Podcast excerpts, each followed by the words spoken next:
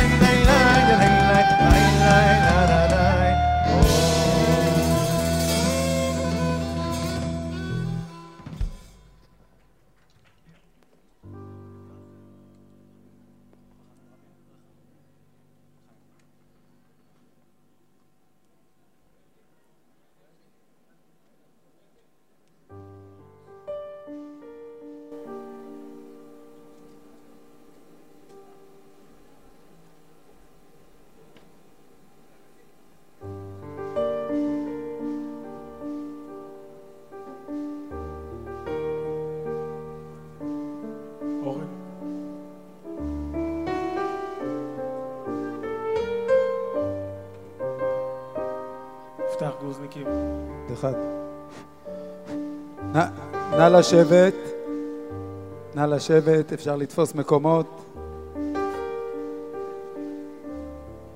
אורן, אורן, פתח גוזניקים.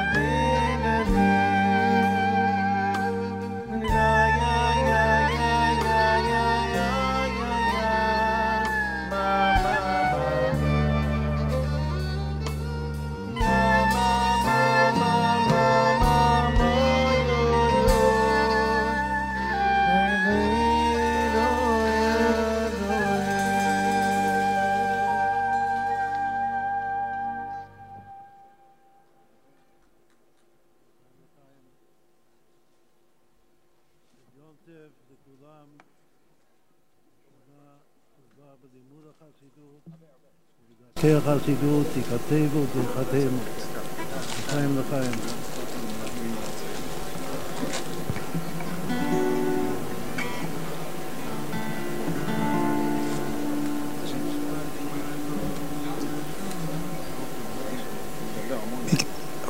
מיקרופון לרב.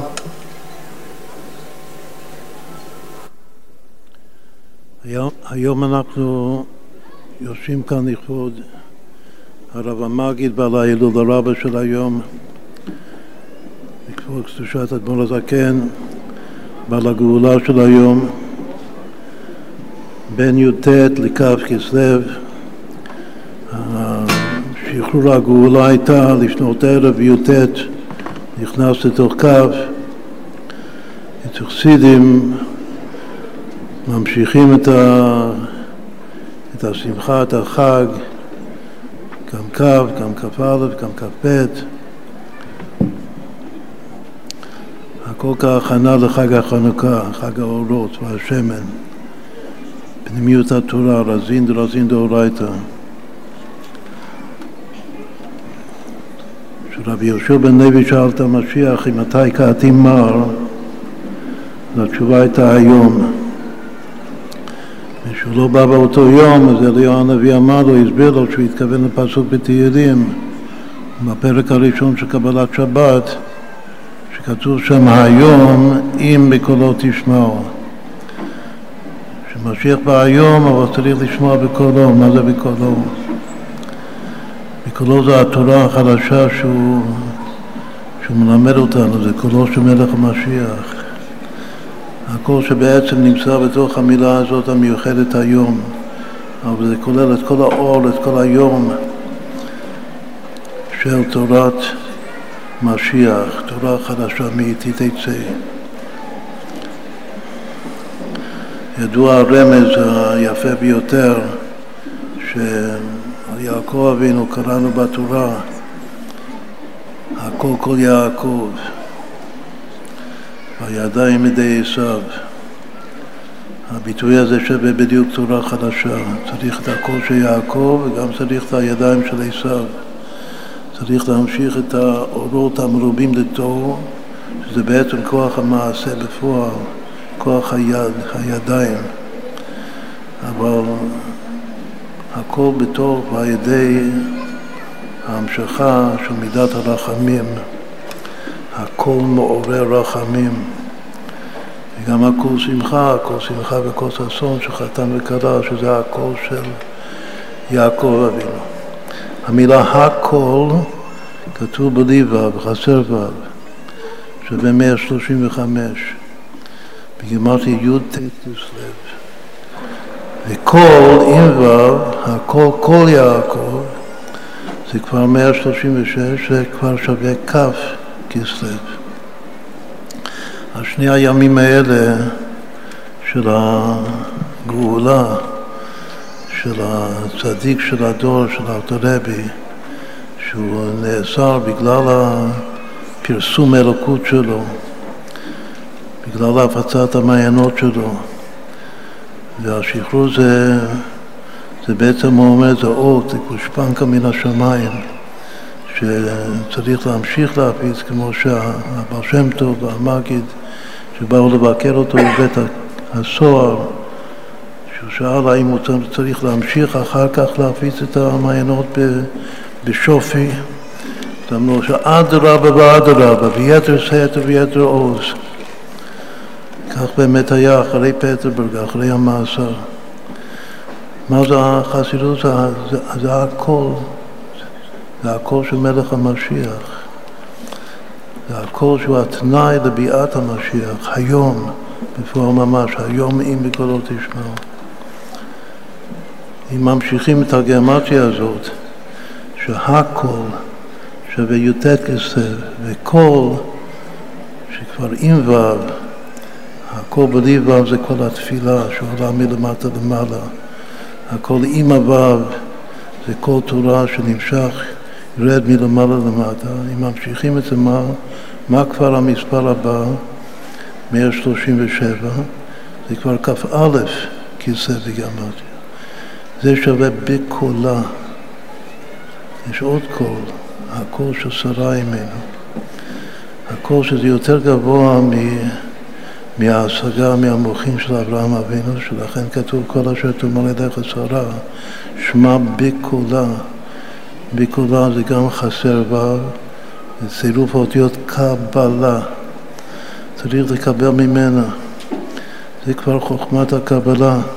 הקבלה מהאישה שהיא אשת חיילת ארץ בעלה. שזה יותר גבוה גם מהקול של יעקב, של כל התורה. זה הכתר, ההתרה של התורה. אחרי בקולה, אז בא בקולו, שגם כתוב חסר ו', ב' קל"ו, וגמרתי צמח. צמח שמו, מתחתיו יצמח זה כבר כ"ב כסלו בגמטריה. יש כאן רצף של ארבעה קולות, הקול, קול, בקולה, בקולו היום יבוא משיח, אם בקולו תשמע, מה זה קולו? זה הפצת המעיינות חוצה, שאז קעתים מר. זה הקול של מלך המשיח, הקול הזה הולך ומתפשט ומתעצם מדור לדור, מנשיא לנשיא, הכל המשך של הבעל שם טוב והמרגי והאלתרבי, ייקח עד הדור שלנו, עד משיח.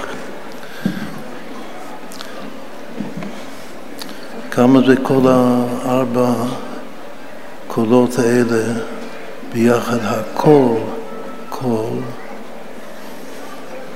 הכל, כל זה 271, 135, 136, י"ט כסף, קו כסף. יש מסורה שהמילה שמחה, השורש שמח, מופיע בתנ"ך רע"א פעמים.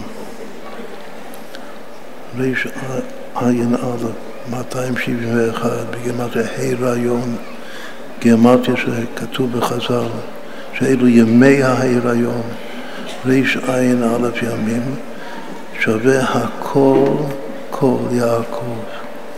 והמספר הזה גופה, 271, הוא הנקודה האמצעית של ישראל.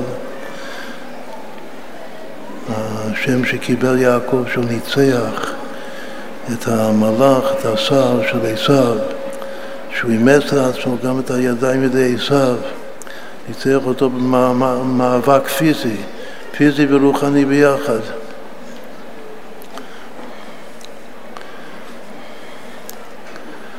האם יש איזו צורה של קול ששווה ישראל, חוץ מהקול קול יעקב? יש צורה אחת בפסוק מאוד מאוד אה, חשוב בתורה, שהוא שווה ישראל, הקולות, ה' קו"ף ככה זה כתוב. וזה מופיע, הצורה הזאת מופיעה פעם אחת בכל התנ"ך. פסוק של מתן תורה, של מעמד הר סיני, קבלת עשרת הדיברות. וכל העם רואים את הקולות. את הקולות זה בעצם הקול קול, אימא בקולה, אימא בקולו.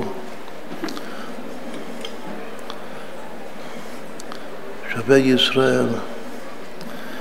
הנקודה האמצעית של ישראל זה הכל קול, כלומר שהכל קול הוא הנקודה האמצעית של הקולות. מה זה רואים את הקולות? חז"ל מפרשים, רואים את הנשמע וגם שומעים את הנראה.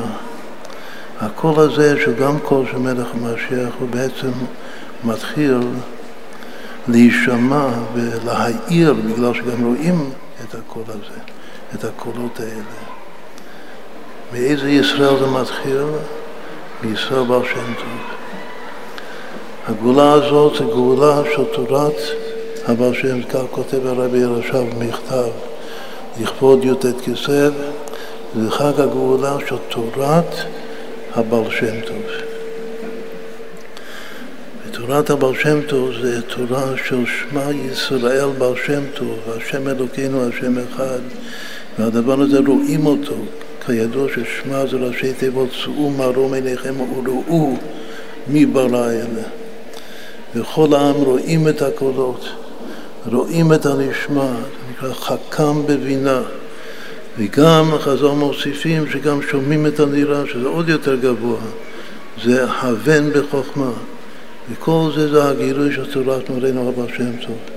הייחוד על נשיאת הפכים של האור והקול, הקול שהוא מאיר, הקול שרואים אותו.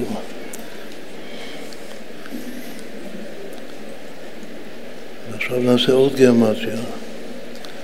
כמה זה הקול, קול בקולה, בקולו, ארבע הרצופים זה אחר זה. שווה יעקב, יעקב, יעקב. 546. השורש, השער של שתי אותיות זה ק"ל.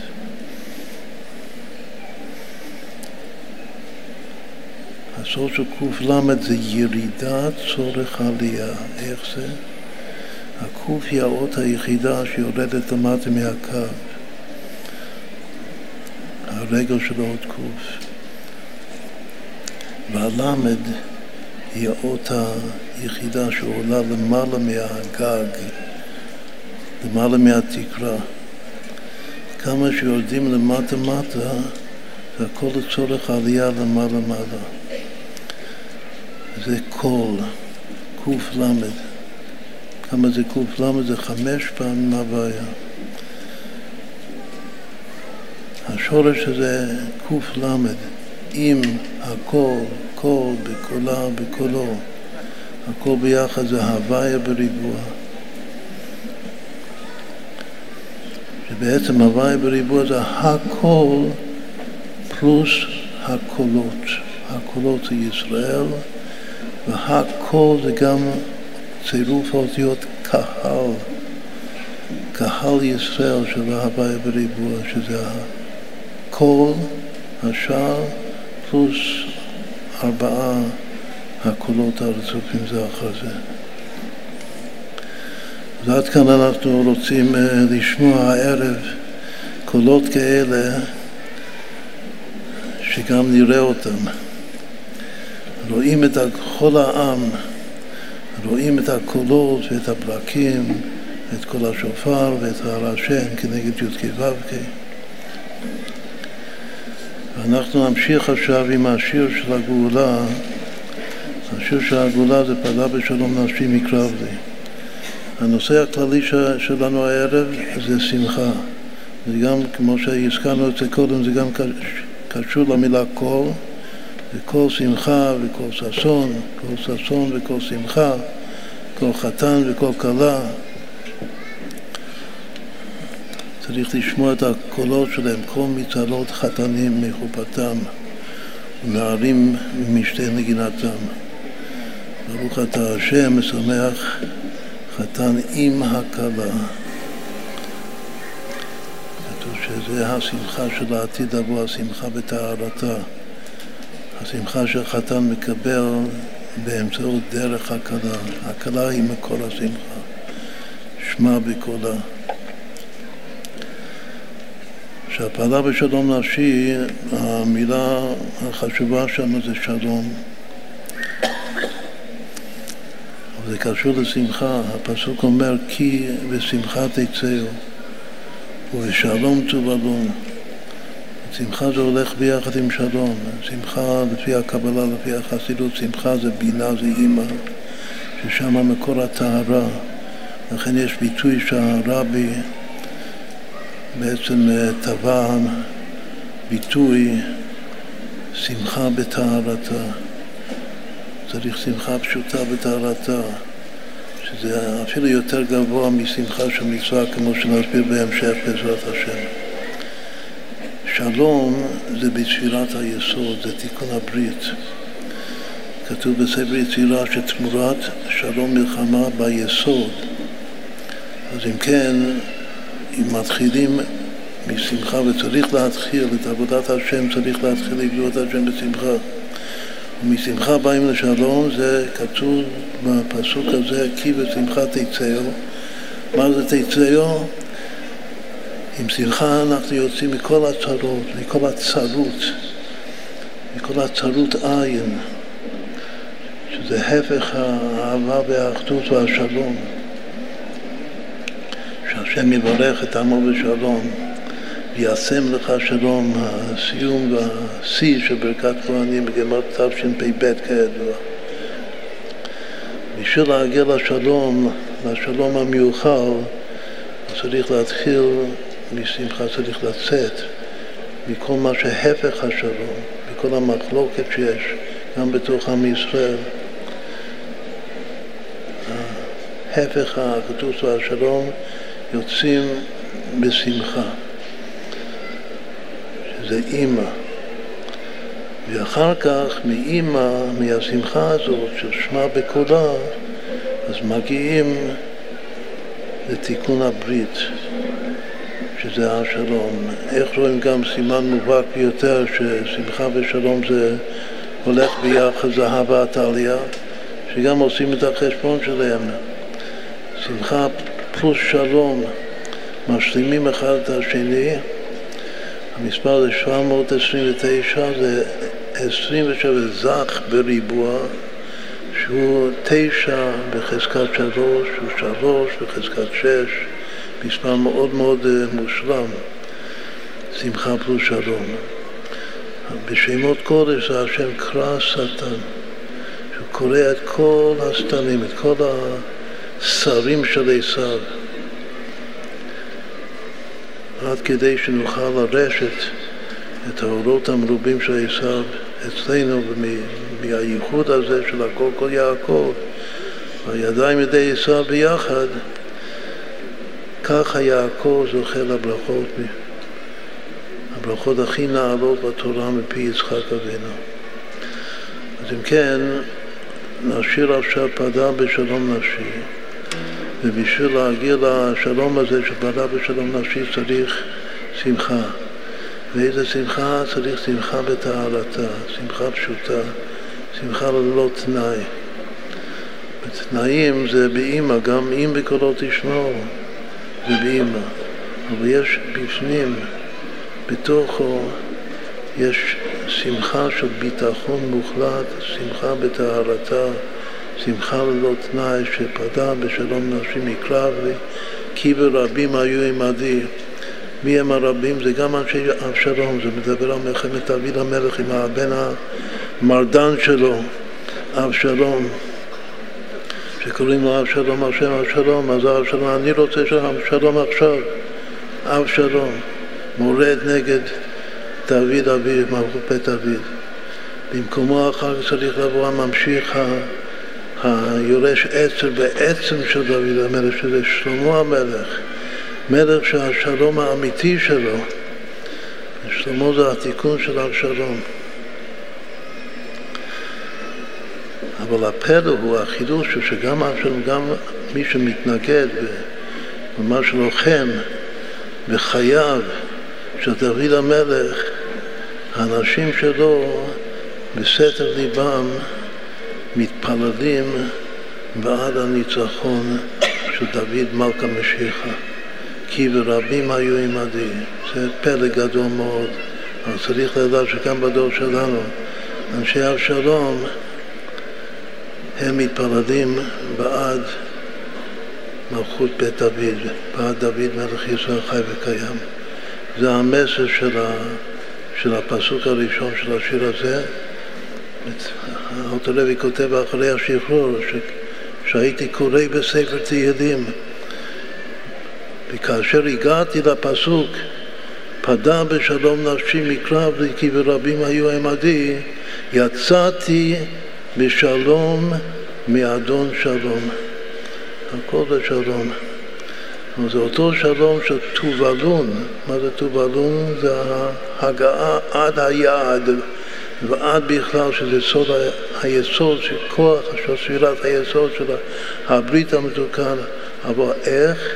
כי בשמחת תצאו. אז עכשיו נשאיר את, ה, את פדה בשלום נפשי המסורתי של חב"ד, כמובן עם הדגש של השלוש המילים האחרונות, ואני אפתח בך, בגמרתי דוד המלך.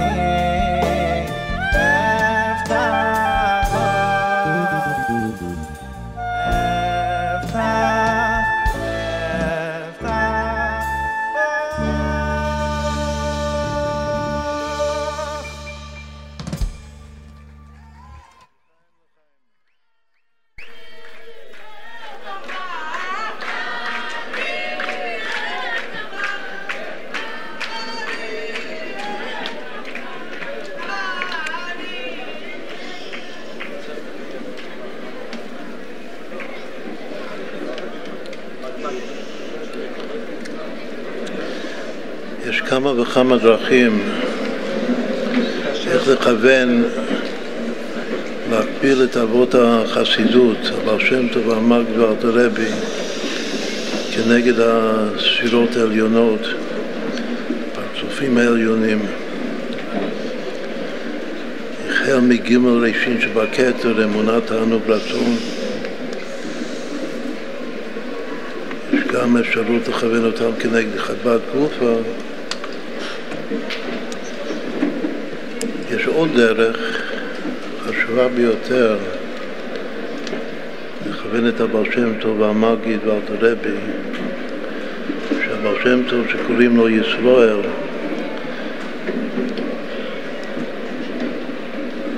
שם עם ישראל כולו ישראל סבא עיקר השם ישראל בקבלה זה תפארת כמו שהפסוק אומר, תפארת ישראל.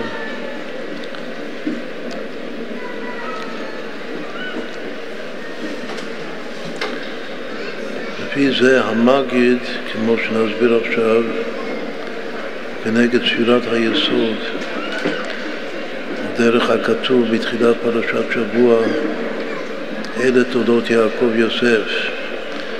יעקב הוא התפארת ויוסף הוא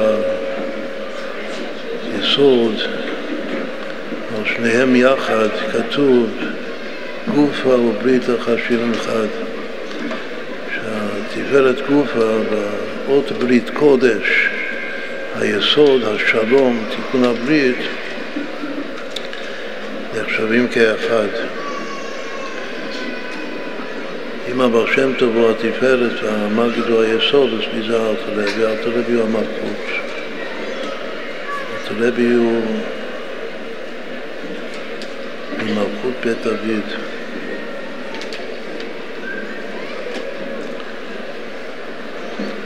ראוי להיות משיח. הוא המשיח שבדור. שמה רמזים בזה? השם טוב שהוא התפארת הוא התפארת השם ישראל. הזכרנו קודם מושג בחשבון שנקרא נקודה אמצעית. כלומר שהנקודה האמצעית של, של ישראל זה רע"א, הכל כל, הכל כל יעקב, הריון. מכאן לומדים ששמחה היא סגולה להיריון, אימה בנים שמחה. לא רק אחרי שהיא יולדת את הבן בשעה טוב ומוצחת, מזל טוב, גם תוך כדי הריון היא צריכה להיות בשמחה רבה, וגם עוד לפני הריון, כדי להיכנס להיריון, זה העיקר. תלוי בשמחה. עם הבנים שמחה. השמחה כתוב זה מהישועה שתבוא, והשמחה זה להרגיש את הישועה כאילו שהיא כבר באה.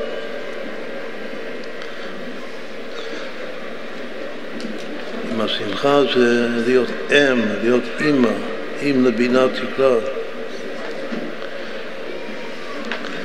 שאם זה גם לשון תנאי, אם בקולות תשמעו, אז השמחה זה השמחה של הביטחון הגמור שהתנאי כבר קוים. מי שידר את, ה, את הרוח הזאת, שכבר כל התנאים, אם יש כאן בכלל תנאים לביאת משיח, הכל כבר קוים. אין יותר מה להתנות. לכן כבר צריך לשמוח בביאת משיח צדקנו, משיח אותיות ישמח וישמח. משיח הוא שמחה, שמחה בטהרתה. עצם השמחה.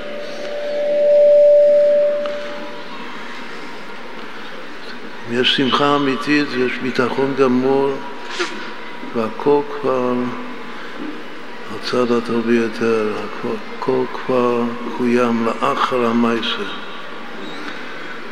של ישועת השם, ישועה כפולה. אחד מהרמזים של תשפ"ב, השנה שלנו זה פעמיים ישועה. ישועה כפולה, ישועה לעילה, ישועה לטאטה.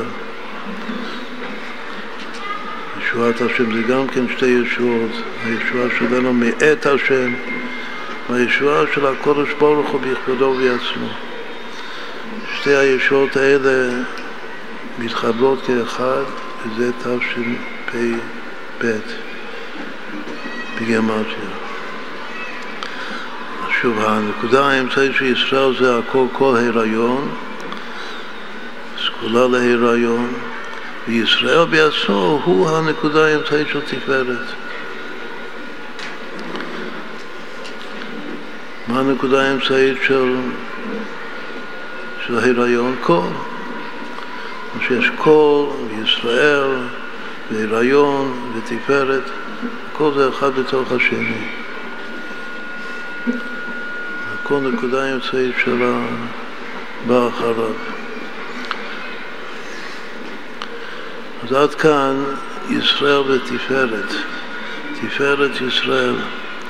מה לגבי המגיד? המגיד, השם של המגיד זה דוב, דוב בר, בר זה דוב ביידיש. מה כתוב על הדוב בתנ"ך? מה התכונה שלו? מה, מה הרגע שלו? כתוב דוב צוקק, זה הביטוי. שוקק זה לשון תשוקה. השוקק שלו זה בעצם, השקיקה שלו זה הקור שלו.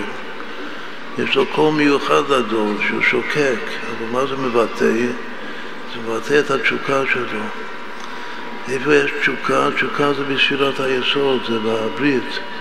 אבל זה מתחיל מהנצר חוד, מהשוקיים. שוקיו עמודי שש, זה העולם שהקודש ברוך השתוקק לבוראו בשישה ימים. השוקיים זה הנצר וההוד, וזה הולך ביחד עם היסוד של התשוקה, על היסוד כתוב, עליי תשוקתו. אני לדודי, יש שני פסוקים אני לדודי בשיר השירים. אני לדודי ודודי לי, פסוק אחד, הרואה בשושנים, והפסוק השני אומר, אני לדודי ותשוקתו עליי. אני לדודי זה הכלה מדברת, זה המלכות, אבל תשוקתו עליי זה היסוד, זה החיבור, הייחוד של היסוד והמלכות. עכשיו, הדור שדור זה גם ראשי תיבות דירה בתחתונים, התאווה של הקודש ברוך הוא, השקיקה של הקודש ברוך הוא, התשוקה של הקודש ברוך הוא, זה בספירת היסוד.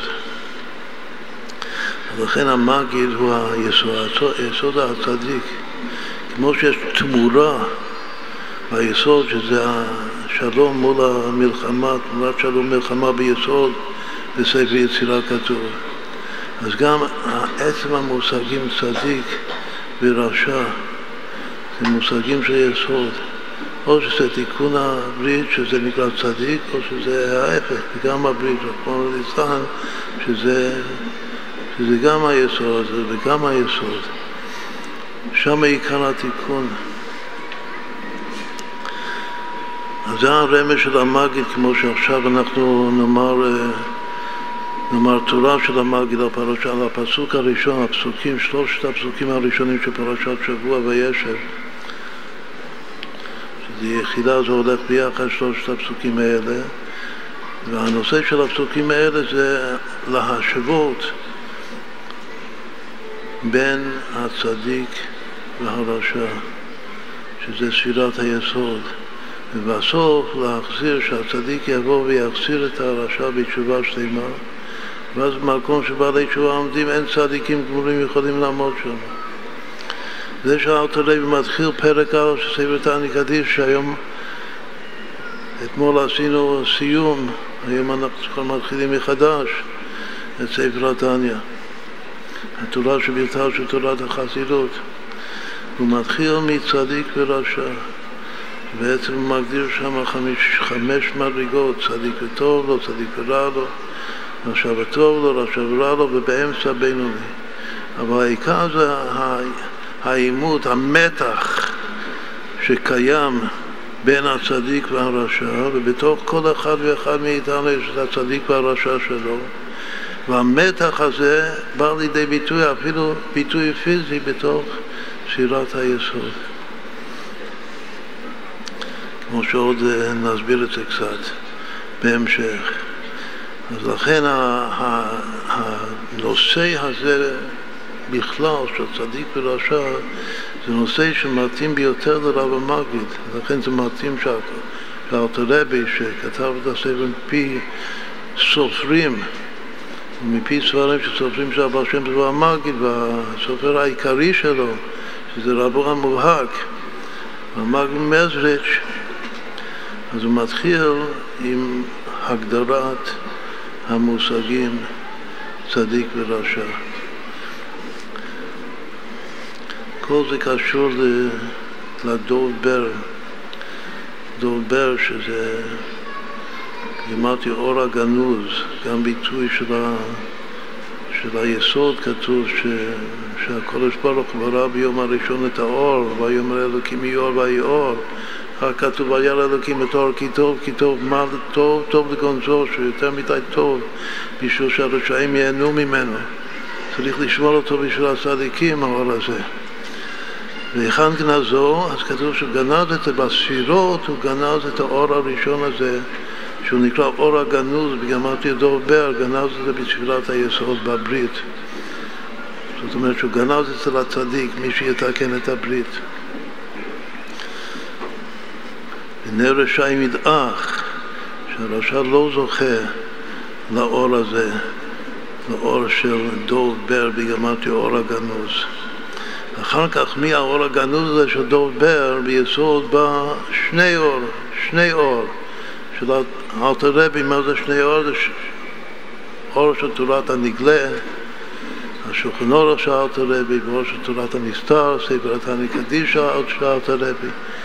אבל גם התניא, לעומת האור הגנוז של תורת המגיד, גם התניא, כל מה שאלתר רבי פרסם, בעצם הוא גילה, הוא לקח את האור הגנוז והמשיך את זה וגילה את זה בעלמא דאיתגליה שזה המלכות הכל אצלו זה מלכות. מה הרמז? רמז מאוד מאוד יפה לזה. השם שלו זה שני זלמן. זלמן זה אותיות לזמן כמו שהחיינו והגיענו, וקיימנו והגיענו לזמן הזה, שזה להמשיך את שני האורות, שהכל זה נגלה. הכל זה עכשיו בפרסום, יש מצווה ללמוד את תורת הנסתר, אבל בדרך של יתפרנסון מיני, שזה, שזה יתגלה בטוב טעם ודעת, בחב"ד של נגלה, הכל מובן, מושכל בראש. וצריך להמשיך את זה לתוך הזמן שלנו, צריך לחיות עם הזמן, ביטוי של אלתר רבי. זלמן, שזלמן זה יידיש בשביל שלמה, שלמה המלך, צירוף אותיות לזמן, לזמן הזה כך כתוב בחסידות. כמה זה שווה השם שלו בגמטיה, שני זלמן? 694. אז בתור מאמר מוזכר, אם נחלק את זה לשניים, כלומר מה הממוצע, הערך הממוצע של שני השמות שלו, שניאר וזלמן, אז הערך הממוצע זה 347, מה זה? מה זה אומר? יש עוד אירוע מאוד מאוד חשוב שלא לא זוכרים את זה כל שנה. מה שקרה בעיצומו של יום שחרור אדמו"ר הזקן, בי"ט כסף שנת תקנ"ט. איזה עוד אירוע חשוב מאוד קרה בבית הרב אצל אלתר רבי. נודע לו נכדה. איך קוראים לה נכדה? הוא קרא אותה. הבת של המתר הרבי. הנכדה שלו קרא אותה בשם מנוחה רוחל. רחל על שם בת קודמת שהייתה לה אותה לוי שנפטרה בגיל צעיר ומנוחה, הוא הוסיף את השם מנוחה על שם חג הגאולה. קודם אמרנו ואני אפתח בך שווה דוד המלך אבל ואני אפתח בך הסיום של פדה ושלום נפשי שווה מנוחה מנוחה זה כמו שלום. אמרנו שהשלום של הקדושה זה שלמה המלך, מלך שהשלום שלו. והוא נקרא איש מנוחה, לא כמו דוד שאיש מלחמה. והמנוחה זה מנוחה, מנוחת הדעת שבאה על ידי מידת הביטחון החזק, בך. בך בעצמותך, בך בכף בית האותיות של התורה שלך. ואני אבטח בך שווה מנוחה וגם שווה דוד המלך, כלומר שדוד המלך בעצמו, שהוא בחיים הראשונים שלו היה איש מלחמה, על ידי ואני אבטח בך הוא הופך להיות פדה בשלום נפשי, שפדה בשלום נפשי, בלי מלחמה, אין יותר מלחמה, יש שלום. והשלום הזה זה מנוחה, מנוחה לחיי העולמים.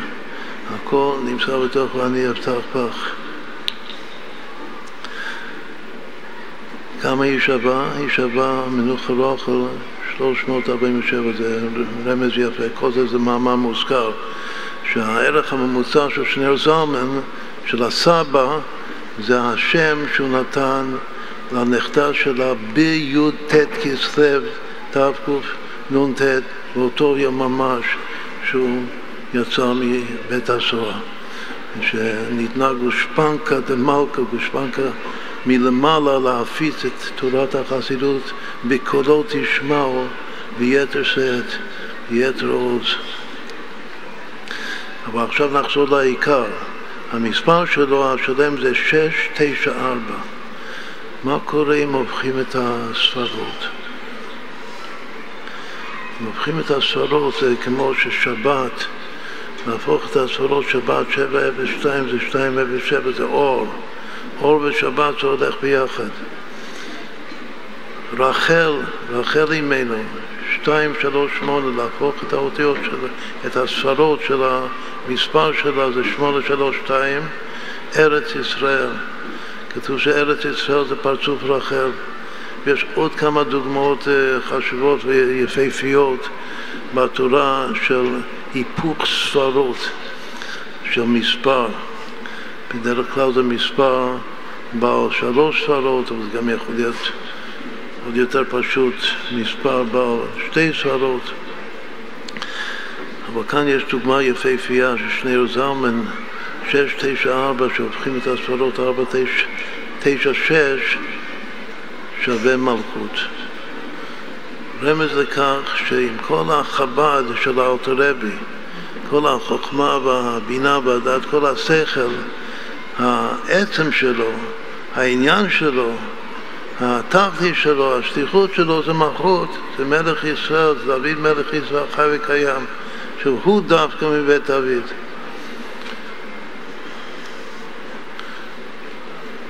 אז מה יש לנו? יש לנו תפארת, יסוד, שהיסוד גם כולל את הנצח וההוד, את מלכותו של הדורות הראשונים של החסידות, שבעצם זה מקביל לאמונת תענוג רצון, ג' הראשין שבכתר. תפארת ישראל זה אמונה, והתשוקה, הדור שוקק של המגיד זה התענוג, היסוד זה עבר התענוג, ומה זה מלכות? מלכות זה אריך, זה נקרא רשת האריך. אריך זה לשון ריחה, ריחו בריחה, מלך הוא בן מלך, ריחה זה מלכות, ריחה זה רצון, מצוות המלך. למה אותו רבי הוא מרגיש יותר מכל דבר את קיום המצוות המעשיות בפועל ממש? זה התכלית של כל היידישקייט, זה מצוות. איפה זה מצוות? מצוות זה תרי"ג אורחין דגוגלתא דרישא דאריך, מלשון ריחא.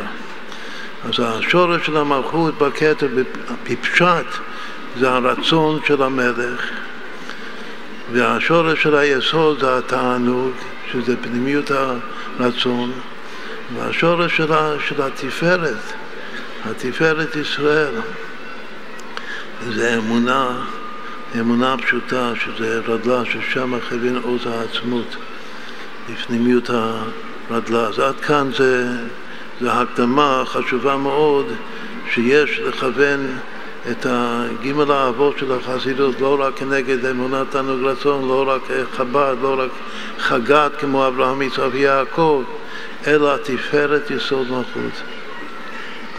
זה התכלית של הכל.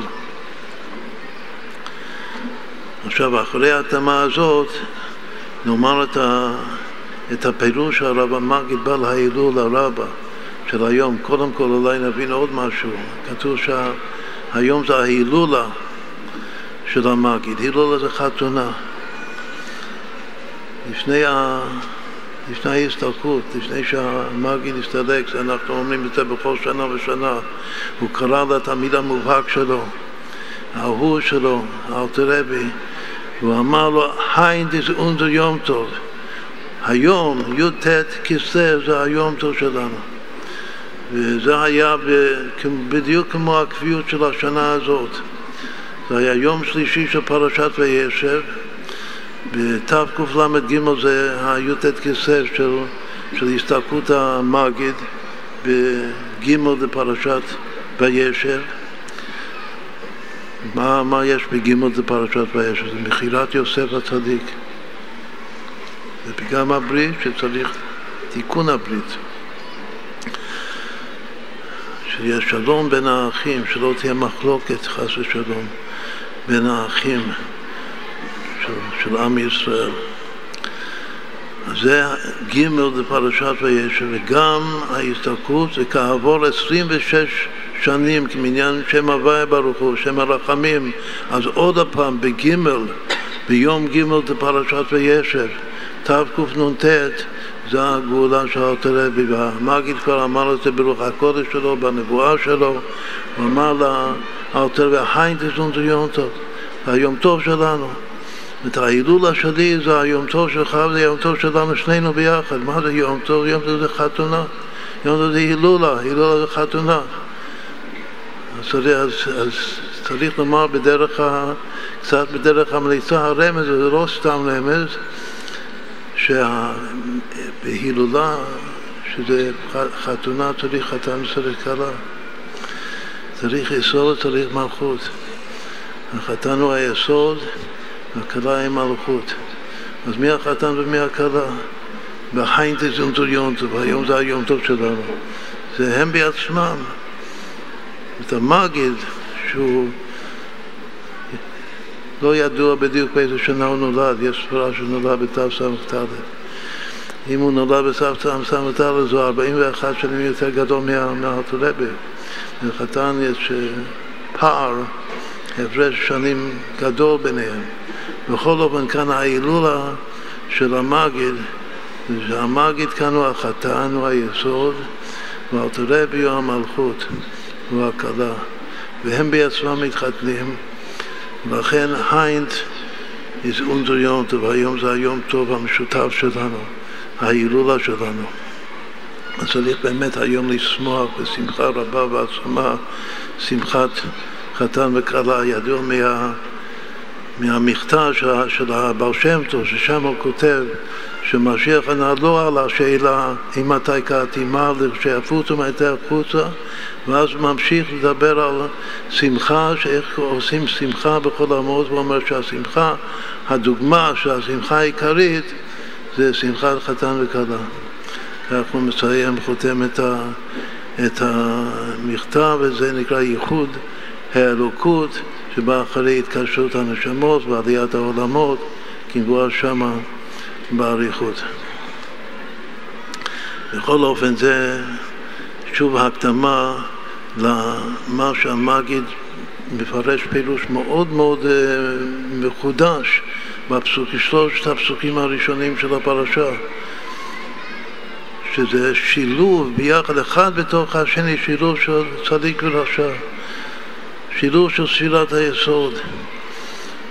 וישב יעקב בארץ מגורי אביו, בארץ כנען, הפסוק הראשון של הפרשה. וישב הוא אומר שאין וישב אלא לשון עכבה, להתעכב.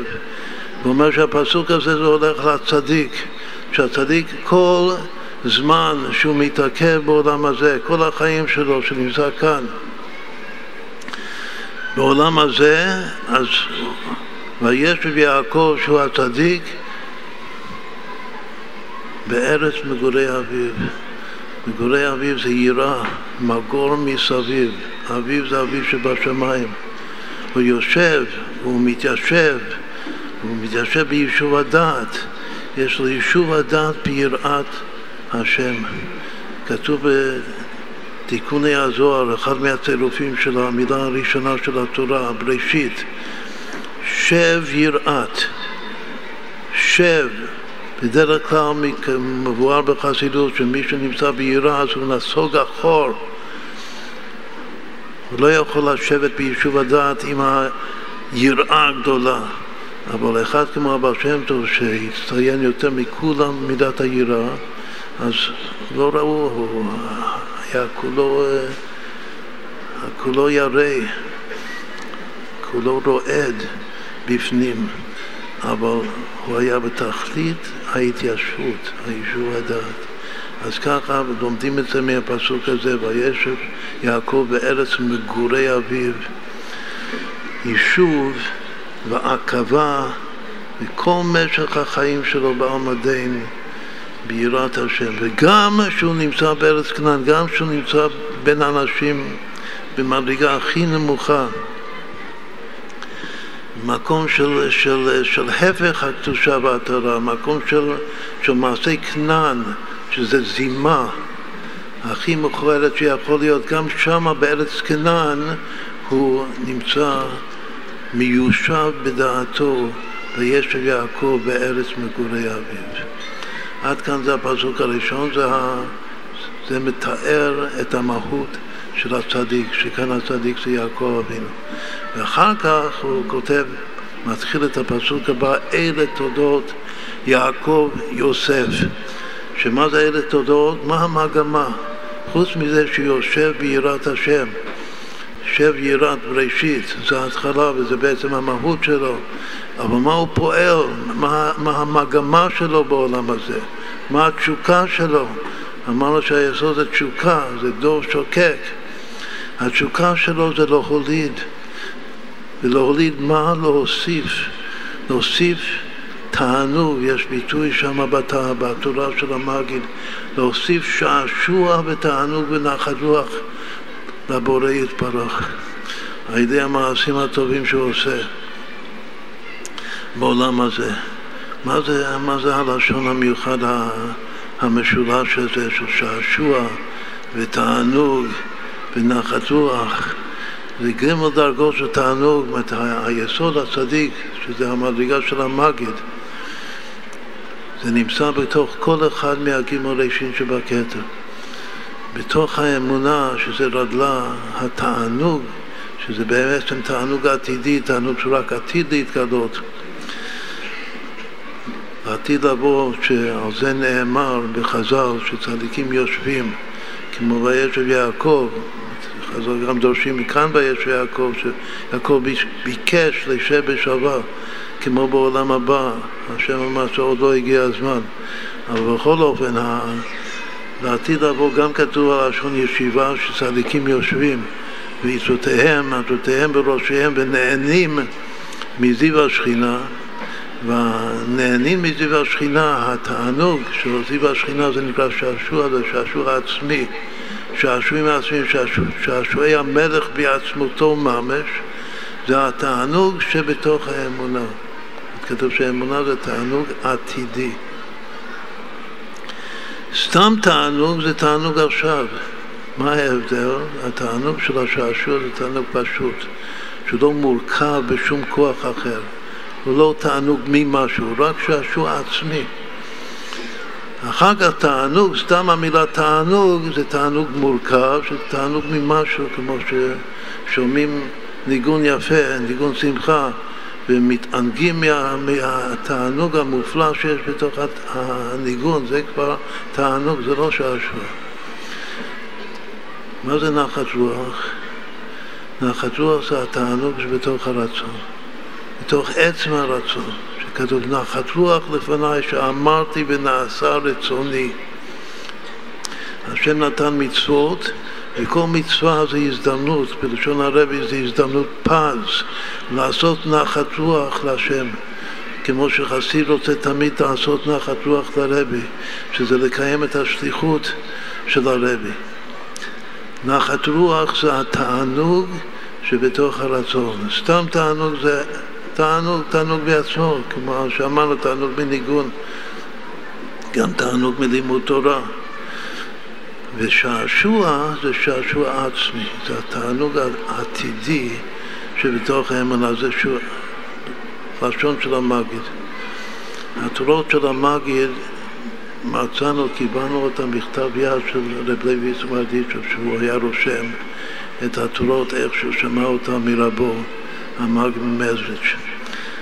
וכך הוא חוזר על השלישייה כמה וכמה פעמים, שזה שעשוע ותענוג ונחת רוח. והצדיק, כל המגמה שלו בחיים זה להוסיף, להוליד.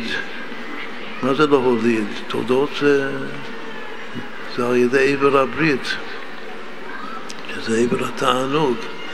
להוליד שעשוע ותענוג ונחת רוח לבורא יתברך. אלה תודות יעקב יוסף. אז אם כן, עד כאן יש שבע מילים בפסוק הראשון, וישב יעקב בארץ מגורי אביו, אפילו בארץ כנען, ואחר כך, מה הצדיק עושה בעולם? חוץ מזה שהוא יושב ביראת השם, ואלה תולדות יעקב יוסף, עד כאן. עכשיו, הפלא הוא איך שהוא עובר מצדיק לרשע. אומר שהביטוי הבא בהמשך הפסוק זה כבר עובר מהצדיק, מן הקצה אל הקצה. מהצדיק הגמור, עד כאן דיברנו צדיק גמור, עד אלה תודות יעקב יוסף, ופתאום זה מתחיל לדבר מרשע גמור. בן 17 שנה היה רואה את אחיו בצאן, והוא נער את בני בלהה ואת בני זלפה נשי אביו. כל המילים האלה, כל הביטוי הזה, זה בא לתאר את הרשע הגמור. פלא, זה פירוש פלאי ביותר של המגיד. אחר כך, ויהווה דיבתם, ראה אל אביהם, הסוף של אותו פסוק, זה כבר חוזר, עוד פעם קופץ ומתחיל לדבר שוב מהצדיק הגמור. וגם הפסוק הבא, אחריו, וישראל אהב את יוסף מכל בניו, כי בן זקונים הוא לו. יצא לו כתונות פסים. זה גם מדבר על היחס של הקודש ברוך הוא ליוסף, שזה הצדיק, הצדיק יסוד עולם, איך הוא אוהב אותו, איך הוא הבן זקונים שלו, הבר חכים שלו, הבן חכם שלו, איך שהוא עושה לו תונת פסים, שזה חלוקה דרבנן. עכשיו איך הוא נחזור, איך הוא מסביר את, ה, את הבן 17 שנה? הוא אומר שכמו שהישב זה לשון הקבה, והצדיק מתעכב בעולם הזה כל החיים שלו בארץ מגורי אביו. יראה ופחד מאביו שבשמיים. הרשע זה בדיוק ההפך, הוא בן 17, הוא דורש ש-17 זה לא רק המספר 17, 17 זה גם כן שבע פעמים עשר, זה גם וורט יפה, שזה כל ה-70 שנה שלו, ימי שנותינו בהם 70 שנה, של עכשיו של הרשע בעולם הזה, אז הוא רואה את אחיו בצאן. מה זה רואה את אחיו בצאן? אז קודם כל המילה צאן, הוא אומר שצאן זה לשון יציאה, לצאת. מה שרשע כל הזמן הוא רוצה לצאת מרשות היחיד, מרשות הקודש ברוך הוא. דווקא ניחא לי, נוח לו, והוא רוצה רק להיות ומשם ייפרד, בעלמא דפרודה. רוצה להחזיק את עצמו דבר יש ונפרד בפני עצמו מהקודש ברוך הוא. לצאת בידי עול מלכות שמיים. והוא רואה את אחיו, בהמשך כתוב פסוק ויוכל אחיו לראות את צאן אביהם בשכם. יש שם נקודות, שתי נקודות על מילה עת, ורש"י מביא בשם חז"ל שזה בא לומר שלא הלכו אלא לראות את עצמן. יש בזה הרבה הרבה פירושים מה זה לראות את עצמן. הפירוש הפשוט הוא שזה לראות את עצמם, לעשות לעצמם תענוג גשמי, לשקוע בתענוגים, תענוגי בני אדם, תענוג גשמיים, שזה מפריד את האדם מיראת שמיים, מקשר, מכל עסקה של קדושה לקודש ברוך הוא. אז ככה כאן אותו בן 17 שנה, כל החיים של הרשע היה רואה את צאן, היה רואה את אחיו בצאן, שהיה רואה בעצם את עצמו, כלומר שהיה עושה לעצמו תענוגים, שקוע בתוך התענוגים הגשמים של עצמו, וגם ככה מתחבר עם האחים שגם הם שקועים בתוך התענוגי עולם הזה, שזה משהו משתוקק, ובצאן, הצאן שוב זה לשון לצאת, לצאת מעול מלכות שמיים, לצאת מכל קשר לקדושה.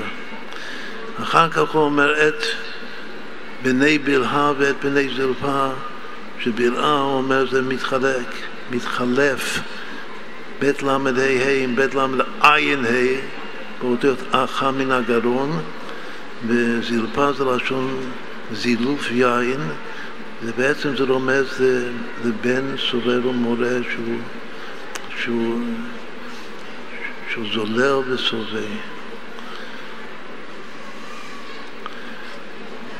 שזה בלהה, ועולה הסובי וזלפה זולל, זה פירושים מיוחדים מאוד שכותב. כלומר שהבן 17 שנה, הוא, קודם כל הוא נער, כל הזמן הוא עושה מעשי נערות. כנראה שהגיל הזה גם על פי פשט, הוא רק מביא את הרמז של 17 זה 70, אבל 17 בתור 17 זה הגיל הטיפש הזה, שהוא נער, שהוא עושה למעשי נערות, והוא מתחבר עם הזולדים והסובים, שזה רואה את אחיו בצאן. אחר כך בצאן כתוב נשי אביו. הוא אומר שנשי, המילה נשי זה לשון שכחה. והאביב, עוד הפעם, זה אביב שבשמיים. הוא שוכח, הוא משכח בכוונה, הוא שוכח מההימצאות של אביב שבשמיים. כל זה זה פירוש, שוב, פירוש מופלא ביותר של המגיד שלוקח פסוק כזה תמים ופסוק אה, לכאורה שהכל מדבר על פי פשט על יוסף הצדיק והופך את כל המילים האלה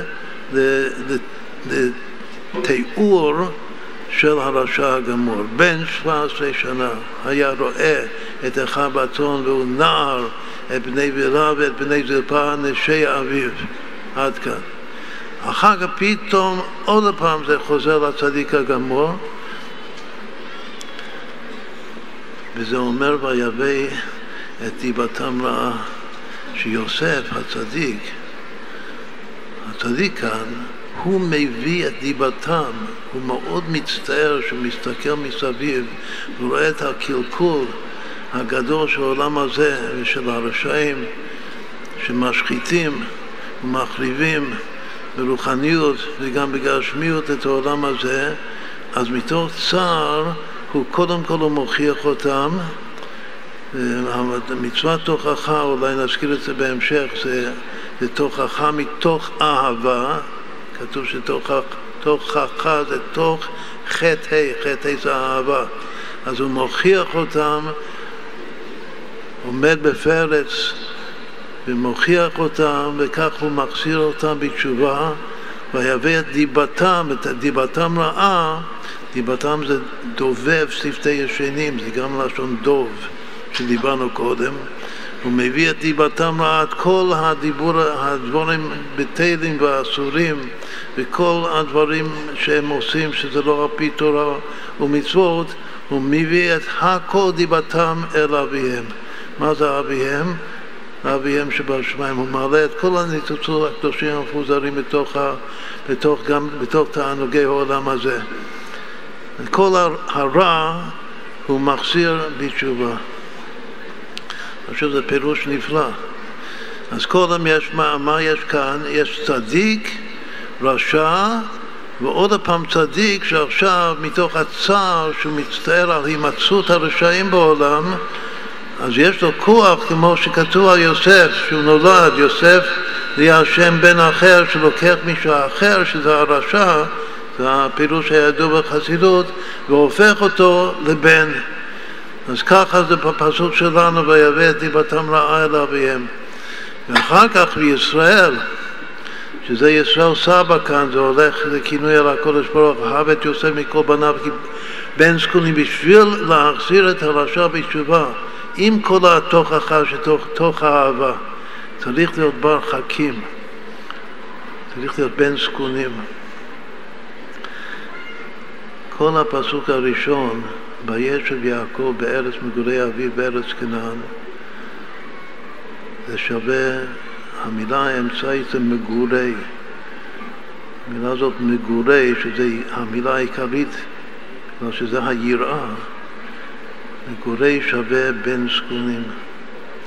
והתרגום של בן זקונים זה בר חכים, וכל הפסוק כולו שווה שש פעמים בן זקונים. וישב יעקב בארץ מגורי אביו בארץ כנען, שש פעמים מגורי, שש פעמים בן זקונים. וכשהוא בן זקונים אומר המגיד זה בר חכים, למה? ביחד עם אהבה צריך חוכמה. זה הרמז המפורסם שאנחנו אוהבים לומר, שאהבת ישראל שווה אהבה כפול חוכמה. לא מספיק רק לאהוב, צריך לאהוב עם חוכמה. חוכמה זה גם ביטול, ביטול היש שלי, בשביל שהאהבה תהיה אמיתית כלפי הזולת, לא אהבה עצמית, לא אהבה לשם, לשם איזה הנאה כלשהי, רק אה, אהבה אמיתית של הזולת צריך להיות על הביטול של החוכמה, ואם אני רוצה על ידי האהבה שלי לקרב את הזולת לתורה המצוות צריך חוכמה כפשוטה. המצווה הראשונה של הבעל שם טוב זה החסידות שצריך להיות חכם, צריך להיות פיקח.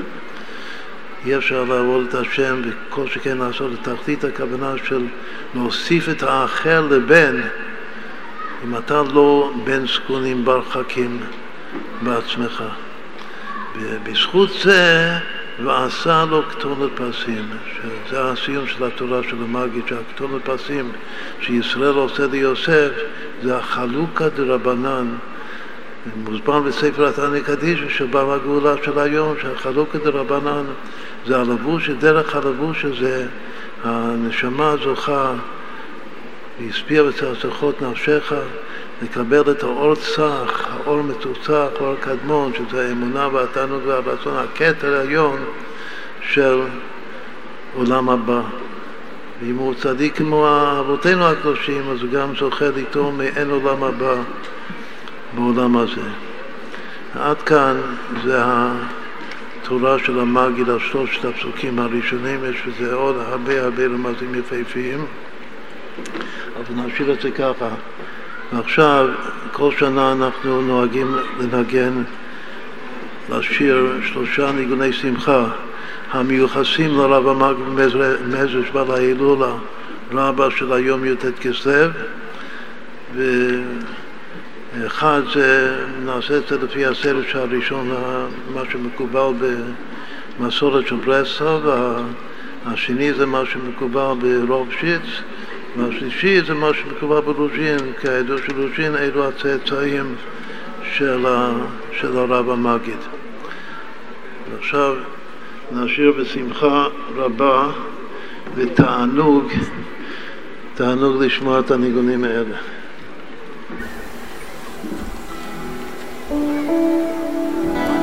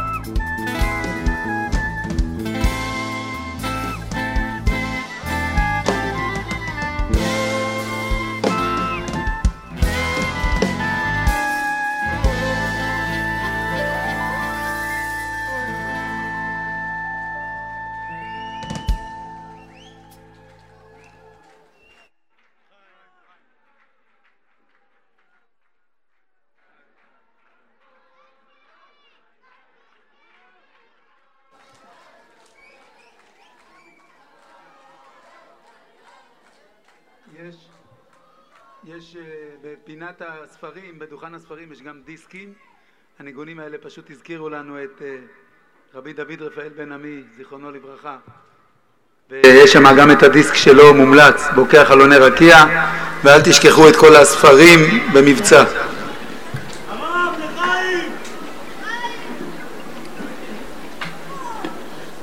לחיים.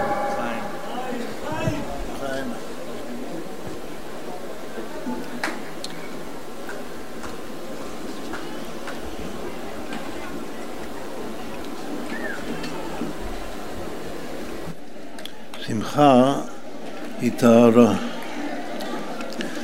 לכן הביטוי הזה של הרבי, שמחה וטהרתה.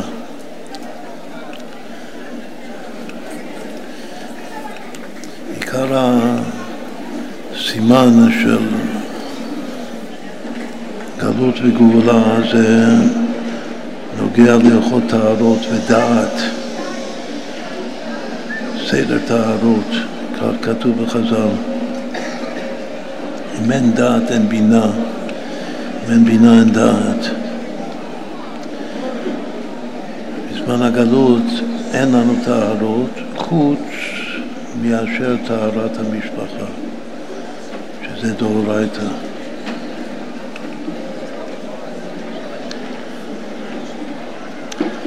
טהרת משפחה זה מה שדיברנו קודם על אם הבנים שמחה.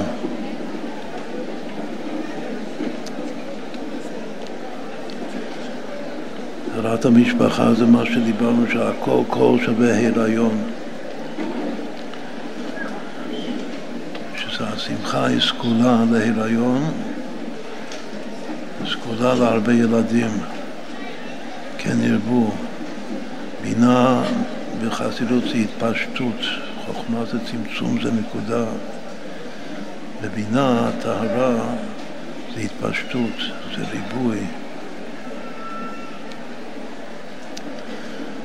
הרבה פרו ורבו, גם כתוב שפרו זה בעיקר חוכמה ורבו זה בעיקר בינה. זה תלוי בטהרת המשפחה.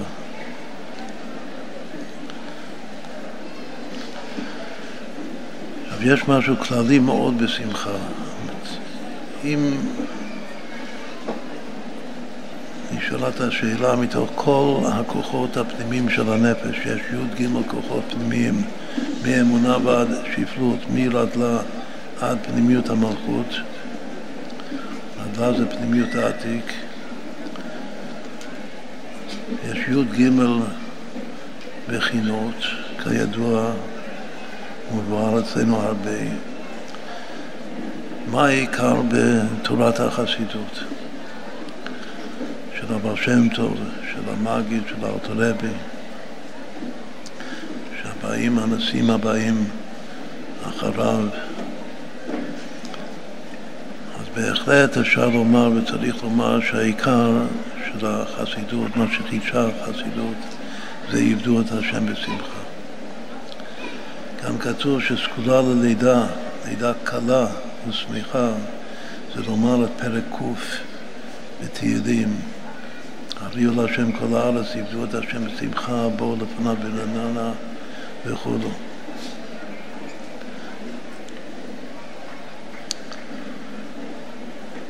עכשיו יש סגולה מיוחדת בשמחה, שאפשר היה לומר את זה על כל אחד מהכוחות הפנימיים, היות שהסימן המובהק של הקדושה היא התקלדות, שכל אחד כלוא מכולם.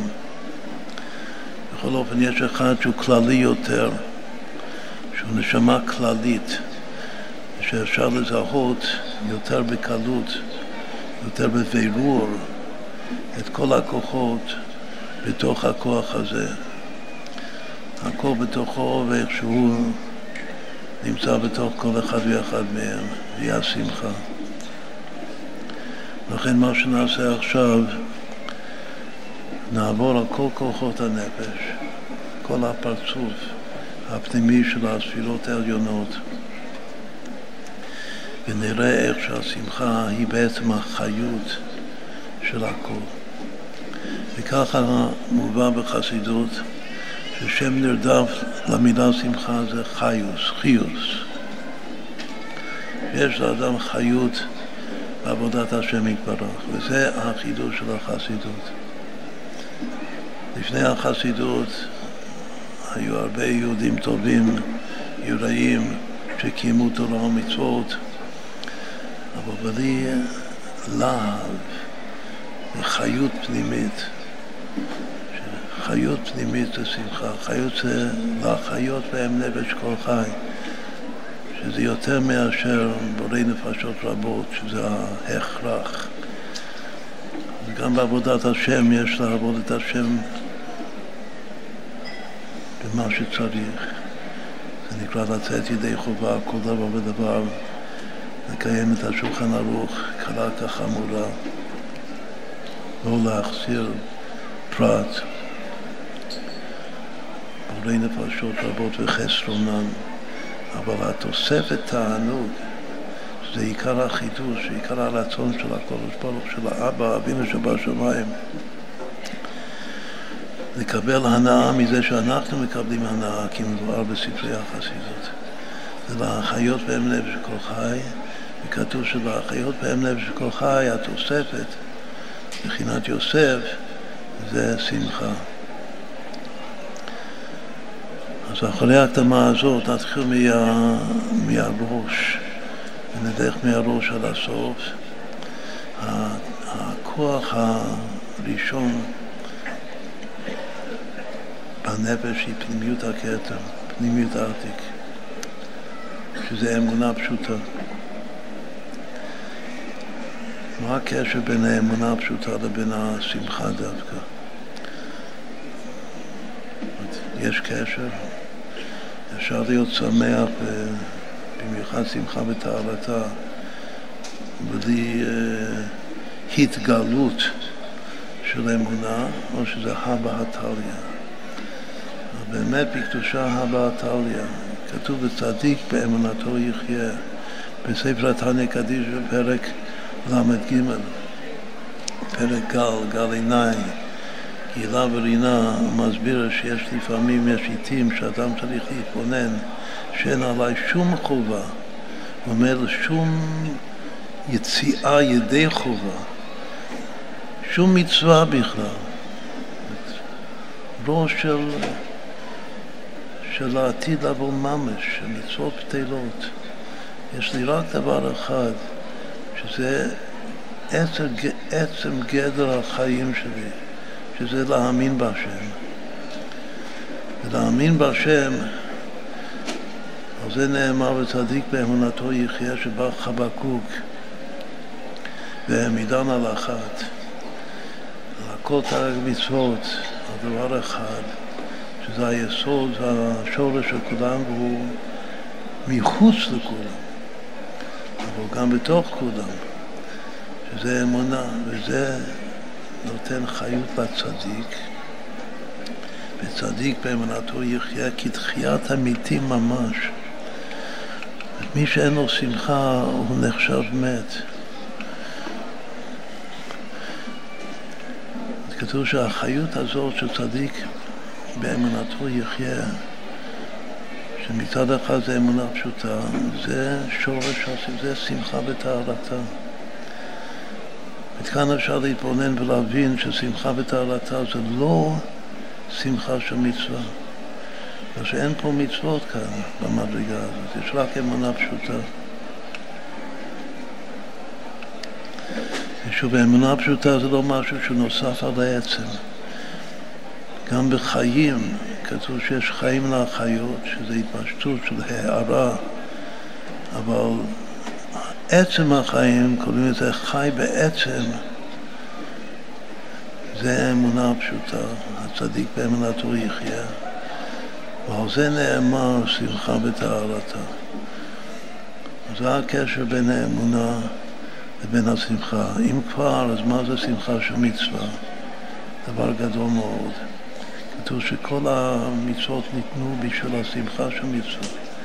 וגם עיקר השכר שמקבלים על קיום המצוות בעולם הזה. מקבלים שכר, מקבלים שני שכר, מקבלים שכר על העולם הבא, וגם מקבלים שכר בעולם הזה. שהשכר בעולם הזה זה השמחה של מצווה. עכשיו, שכר זה נאמר שכר מצווה מצווה, אבל שניהם זה שכר. שמחה בטהרתה שאמונה זה לא שכר, זה לא שכר של עולם הבא. זה גם לא שכר אפילו של העולם הזה, שזה השכר מצווה מצווה בעולם הזה. זה מה שהבעל שם טוב.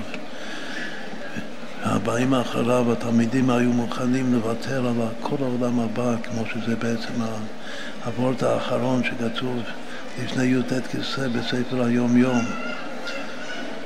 שהכריז גורנית היה, בעת הדבקות של האדמון הזקן בעל הגאולה, היו שומעים מפיו שאני לא רוצה מילי בשמיים ועמך לא חפשתי בארץ, הכריז זה גורנית, לא רוצה את זה בכלל, לא עולם הבא שלך, לא גן עדן שלך, הכביר ממני תצדיק עלינו.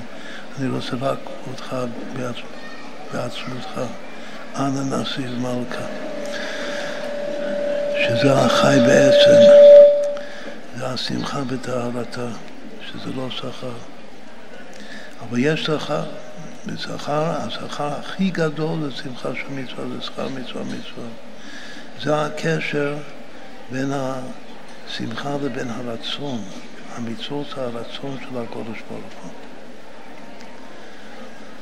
על ידי שמקיימים את המצוות, במיוחד שמקיימים את המצוות בשמחה, שזה מה שהשם רוצה, לקיים את המצוות בשמחה, אז עושים נחת רוח לבורא יתברך, כמו שהסברנו קודם. מה ההבדל בין שעשוע לתענוג לנחת רוח? ששעשוע זה ברדלה, זה שמחה של שמחה בעצם, שמחה בטהרתה. היא שמה טהרת המשפחה. אבל שמחה של מצווה, עם דגש על המצווה, המצווה, הקיום של המצווה, המצווה המעשית, זה שמחה של רצון. זה שתי בחינות של שמחה, עבדו את השם בשמחה, בשמחה. יש שמחה בטהרתה, שזה הקשר בין השמחה לבין האמונה. ויש שמחה של מצווה, הקשר של השמחה עם הרצון. אבל יש גם שמחה עם תענוג, זה פשוט, זה אפילו לא צריך הסבר, שתענוג ושמחה הולכים ביחד. איפה רואים את זה בפועל בתורה, הקשר בין התענוג, הראש השני של הכתר והשמחה, רואים את זה ביום השבת קודש. אז תתענג על השם, יש מצווה לענג את השבת, וקראת לשבת עונג. עיקר מצוות השבת זה עונג, אבל כתוב, וביום שמחתכם אלו השבתות. יש גם שמחה בשבת. עכשיו, הדבר הזה זה קשור לסיום טניה, שזכינו בערב י"ט כסלו לסיים את ספר טניה קדישו, ושם הסיום זה בעניין זכור ושמור, החיצוניות של השבת, שזה המניעה מל"ט, מלאכות של שבת, והפנימיות של הזכור זה הכוונה של התורה והתפילה של שבת, והפנימיות של השמור זה השפיטה מדברים של חול בשבת. כתוב שבקושי הטילו לדבר אפילו בדברי תורה בשבת. יש משהו בשבת שזה יותר גבוה מדברי תורה. השתיקה של שבת. כלומר ההתבוננות הפנימית של שבת. זה הפנימיות של, ה, של השמור. זה התכלית של, ה, של הקטע האחרון של ספר תעני קדישא. עכשיו, מה מתחבר בשבת? עונג ושמחה. עונג וגם שמחה, כלשון הפיוט. אז זה, זה, זה חיבור וקשר מובהק, מפורש, בין, בין שמחה לבין תענוג. אז אם כן, יש קשר בין האמונה לשמחה, ותענוג והשמחה, ורצון והשמחה. אחר כך מה בא בהמשך? ביטול, ביטול ושמחה הם טרן ראין דלא מתפרשים להאמין. ביטול זה הפנימיות של אבא, של חוכמה, שמחה הפנימיות של אימא, בינה. והם טרן ראין דלא מתפרשים להאמין. צריך ביטול שזה עין, וצריך שמחה שזה יש. יש הקדושה. החיבור הזה של הביטול והשמחה שיש בהם, וגם במספר הוא משלים. רואים את הקשר בין הביטול לבין השמחו, שהביטול זה 47 ושמחה 353, ביחד זה בדיוק 420 בריבוע, שלמות. הטרין רעים דלא מתפרשים נעמין, סימן שלהגיע לשמחה וטהרתה צריך ביטול, פנימיות אבא, פנימיות העתיק. מהביטול השמחה עולה לשורשה האמיתי ברגלה, באמונה פשוטה. אחר כך, מה בא אחרי השמחה? הכוח הבא זה דעת. על זה כבר אמרנו שאם אין דעת אין בינה, אם אין בינה אין דעת. מה הפנימיות של הדעת? ייחוד. כתוב שייחוד, דעת זה לייחד כמו באדם ידע את חווה אשתו, וצריך שמחה. אי אפשר לייחד, להתייחד, להגיע לאחדות. במבצועים, בעשרה מבצעים שהרבי, הדעת זה אחדות, אחדות ישראל. והוא באחד ומי ישיבנו, למדנו את הפסוק הזה לא מזמן. השם שולט דווקא במקום האחדות שלנו. זה הייחוד, אבל בשביל האחדות צריך אה, שמחה. מה, מה יש עוד קשר מילולי? כתוב שייחוד זה לשון חדווה. חדווה ושמחה זה הולך ביחד. אם אין דעת אין בינה, אם אין חדווה אין שמחה, אם אין שמחה אין חדווה. אם אין דעת אין בינה, אם אין בינה אין דעת. אז צריך את השמחה בשביל להגיע לייחוד. עכשיו, אם אנחנו כבר מפרשים שייחוד זה לשון חדווה, שחדווה זה הנקודה הראשונה, נקודת המוצא של השמחה, של בינה, של ההתפשטות. אז מה לגבי אהבה? אהבה ויראה, שני הכוחות הבאים. הקשר בין השמחה והאהבה זה דווקא מתבטא בעבודת התשובה. יש תשובה מאהבה ויש תשובה משמחה. זה שני שמות של תשובה הילאה, יש תשובת התאה ותשובה הילאה, בתשובות. תשובת התאה זה מתוך נראות, זה גם נקרא תשובה מיראה, שתשובה מיראה, סתונות נעשו כשקגות. אבל תשובה הילאה זה תשובה, בחז"ל זה תשובה מאהבה, אבל בחסידות קוראים לזה תשובה משמחה דווקא. שאז זה, יש התהפכה. בשמחה יש כוח ההופך, הוא גם הופך את הקללה לברכה כתוב בשמחה. איזה שמחה? זה תשובה משמחה. תשובה לה... בתחילת פרשת אם בחוקותיי יש מאמר חז"ל שהברכות זה מתחיל מא' וזה נגמר עם ת'. זה מתחיל מ"אם בחוקותיי תלך" ומהאות א', וזה נגמר עם והולך עם קוממיות ואות ת'. אבל הקללות מתחילות עם ו' ונגמרות עם ה'. ויש מאמר חז"ל ידוע ש... ש... שכל פעם שכתוב והיה, ו' כ' י' כ', אז זה לשון שמחה. אבל כאן כתוב בפירוש שעיקר השמחה זה אותיות ו"ק. והו"ק, לכן הו"ק הוא מתחיל והוא גומר, הוא הסימן של הקללות, למה? בגלל שמכוח הו"ק, מכוח השמחה, להפוך את הקללות לברכות, כמו אצל בלעם. כלומר שעיקר השמחה זה בו"ק, בייחוד ו"ק.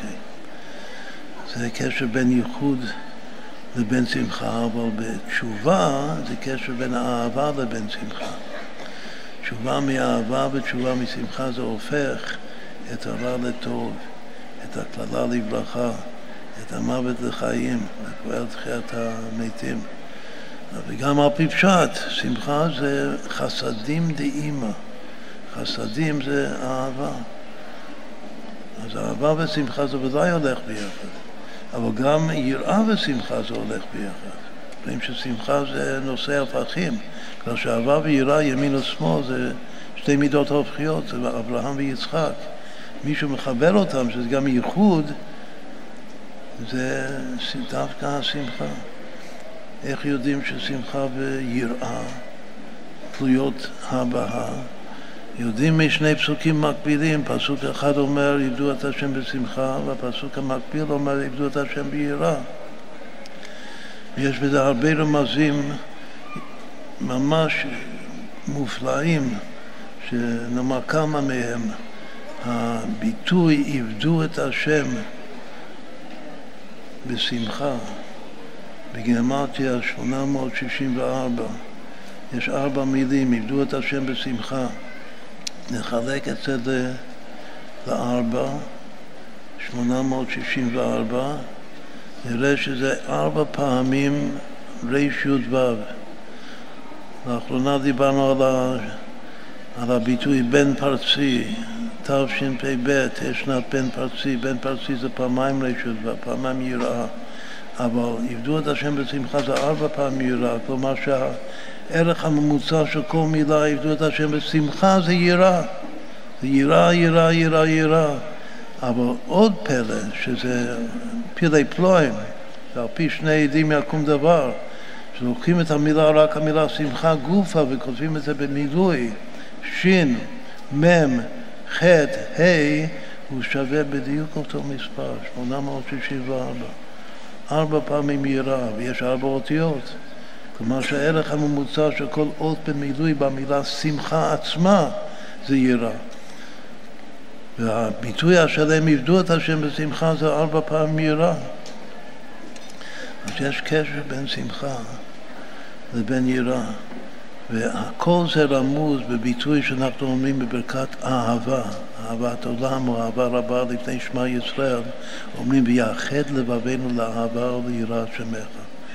מבקשים את הייחוד, ייחוד זה הדעת, אהבה ויראה, אבל דורשים את זה בחסידות שיאחד זה לשון חדווה, ומי יכול, איזה כוח בנפש יכול לייחד את האהבה והיראה, שזה שני הפכים, דווקא כוח החברה, שזה הנקודה הראשונה, הראשית של השמחה.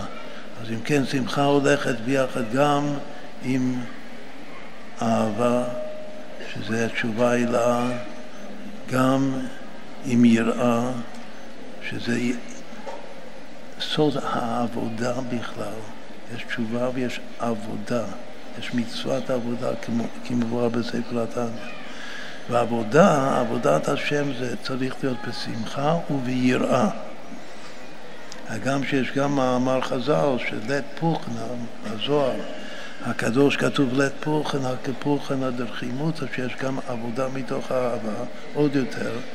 אבל סתם עבודה לעבוד את השם זה יראה, עבדו את השם ביראה, וזה גם שמחה, עבדו את השם בשמחה.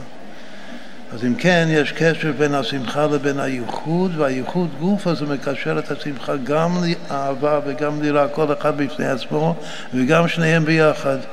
יאחד לבבינו לאהבה וליראת שמך. אחר כך באה מידת הרחמים. מה הקשר? כתוב שיסוד אימא מתפשט ומסתיים בתפארת צה.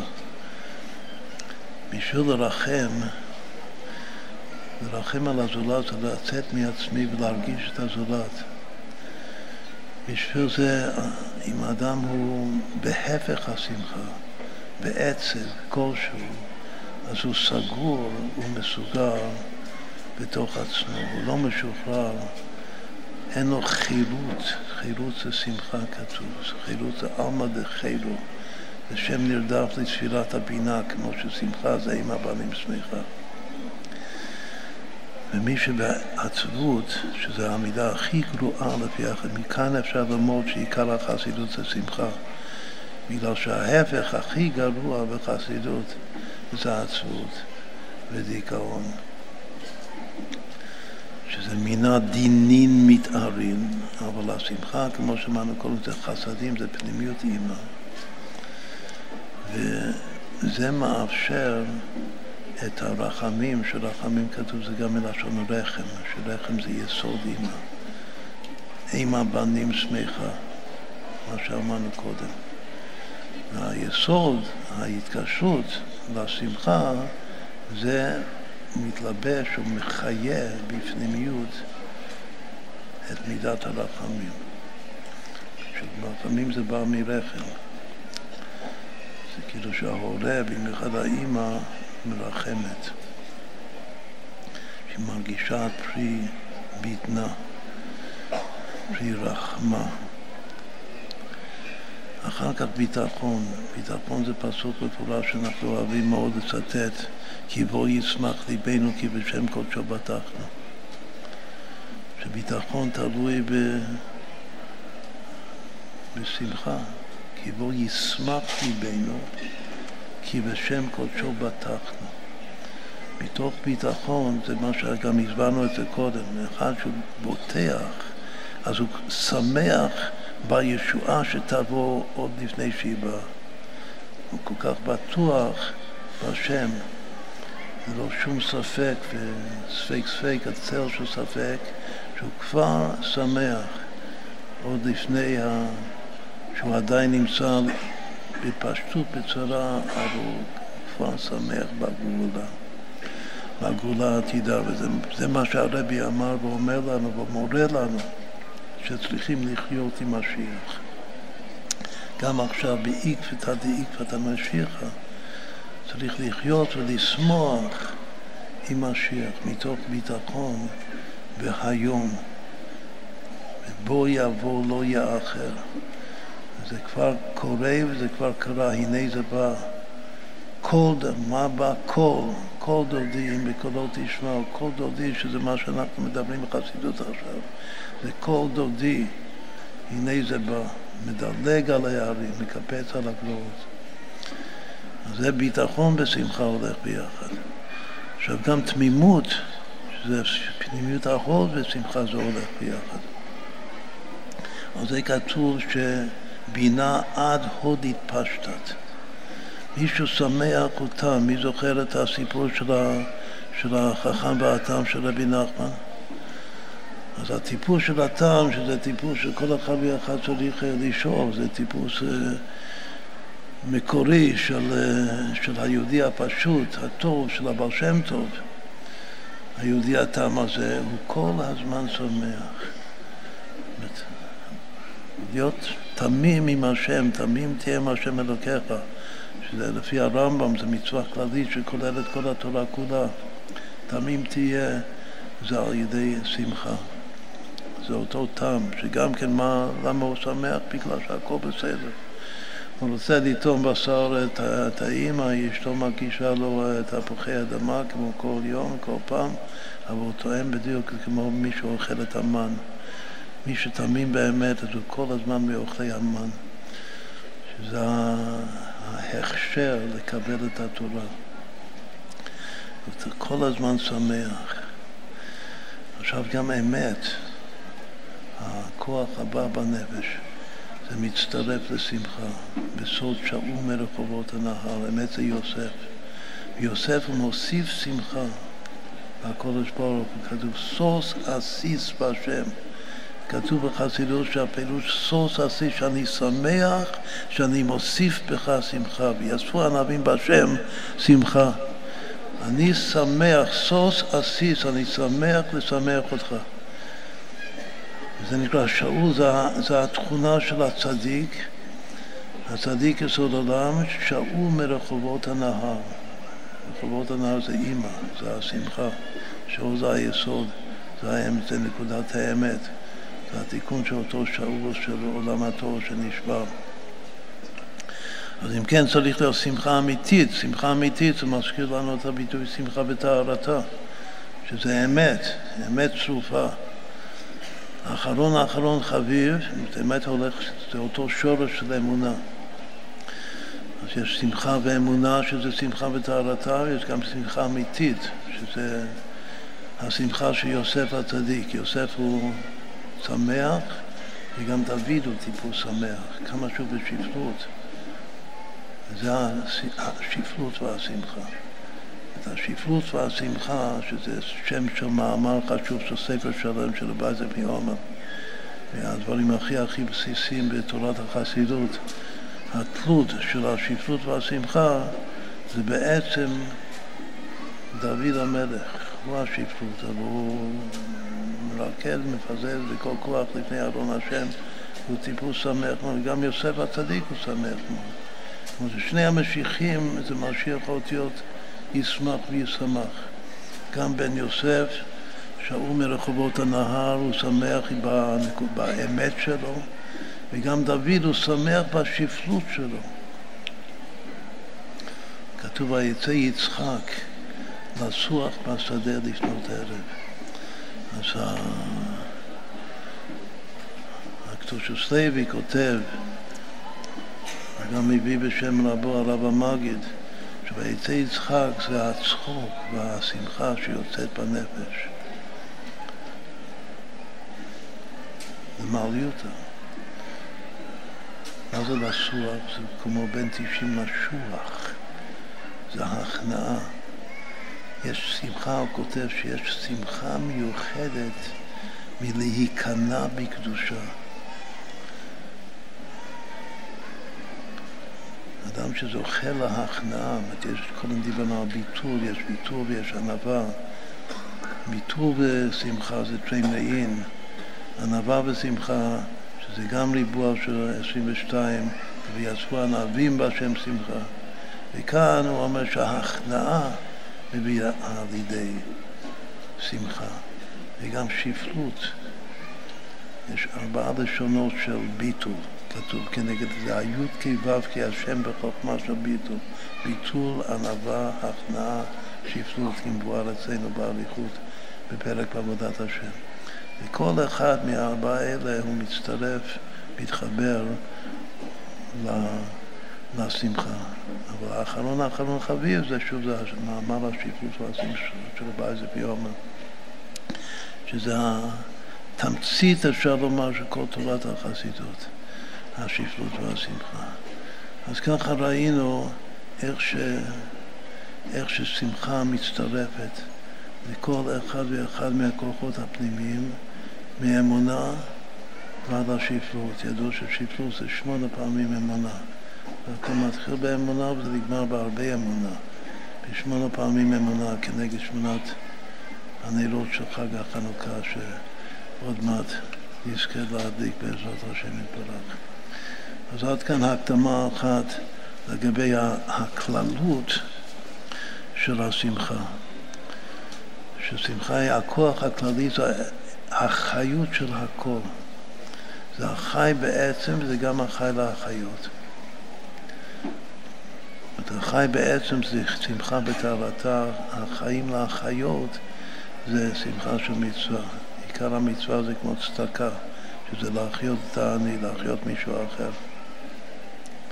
טוב, אז עכשיו נעשה סדרה של ניגוני, היות שדיברנו עכשיו על שמחה, אז נשמע כמה וכמה ניגוני שמחה. נתחיל בקול דודי? אה, כתוב כאן ברשימה שנתחיל מקול דודי של הארתלבי, ומתוך הקול דודי של האדמון הזקן בעל הגאולה של היום י"ט כסלו נגיע למחרוזת של אה, ניגוני שמחה.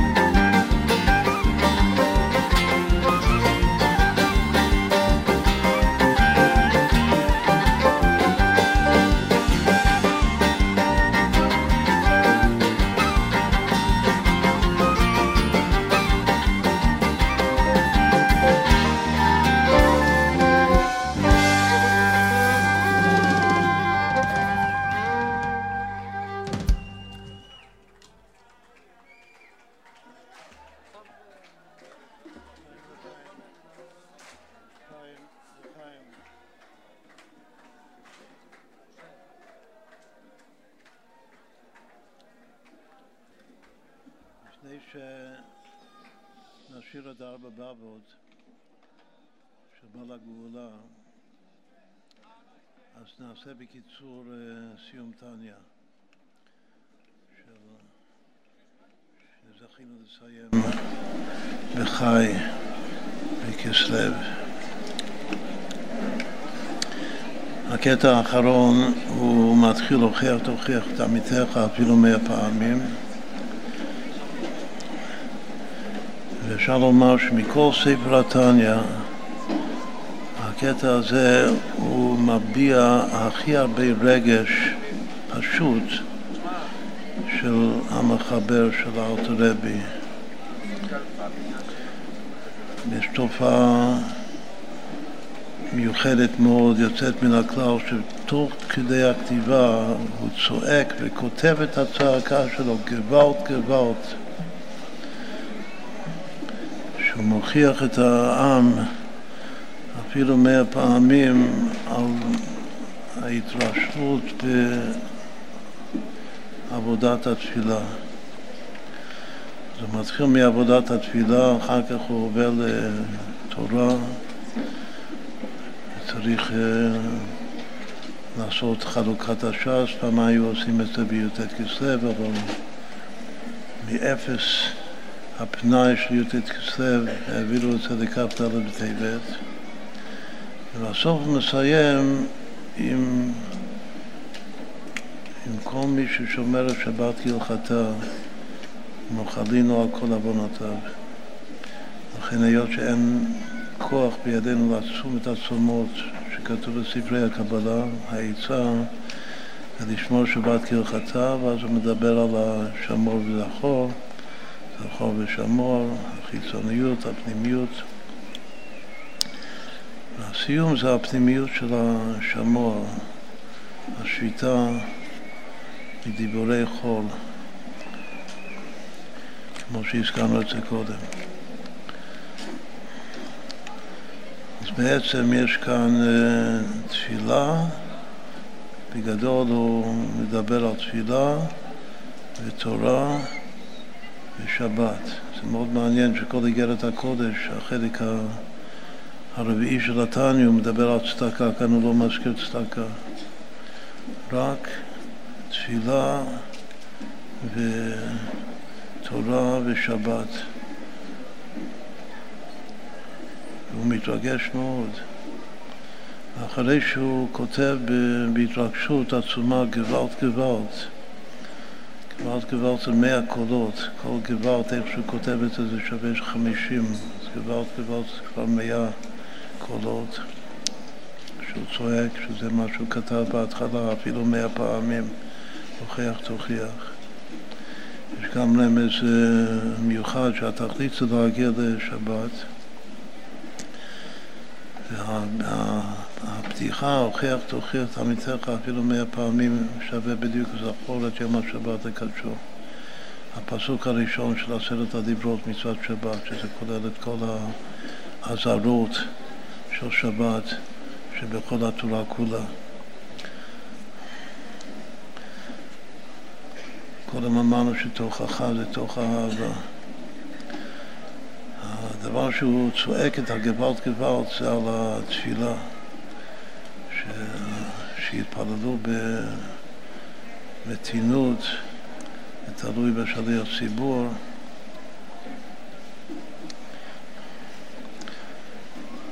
נספר סיפור יפה של, מורנו אבל שם טוב, ש... סיפור של, של כוח השמחה. פעם אחת הבר שם טוב ראה בעולם האמת נשמה אחת שהיא זוהרת, שהיא מהירה מאוד. ויהודי פשוט, הוא לא הבין מה הסיבה שהנשמה הזאת כל כך מהירה, מה הזכות שלה. אז הוא שאל את הבנים של אותו אחד, מה... אולי תספרו לי משהו על אבא שאני אוכל אוכל להבין מה, מה האור הגדול שאני רואה עליו. ואמרו לו דבר פשוט, אמרו שאבא שלנו היה שליח ציבור בבית כנסת קבוע, וכל פעם שהגיע לווידוי, במיוחד ביום כיפור, שיש הרבה וידויים, גם עכשיו נבגדנו, גם על חטא, אז הוא היה שר את כל הווידויים בניגון של שמחה. אז הבעל שם טוב מאוד מאוד אה, חייך, ואמר שזה ודאי הזכות שלו, שעכשיו הוא מאיר בגן עדן. זה נקרא תשובה משמחה שאמרנו קודם. שהיה מנגן את הביטויים, שלכאורה הדבר הכי רציני, הכי לא שמח, על חטא שחטאנו לפניך וכו' וכו', אשמנו ובגדנו. דווקא התלמידים האלה היה שר אותם ב... בשמחה. שכל הזמן צריך להיות בשמחה, עבדו את השם בשמחה.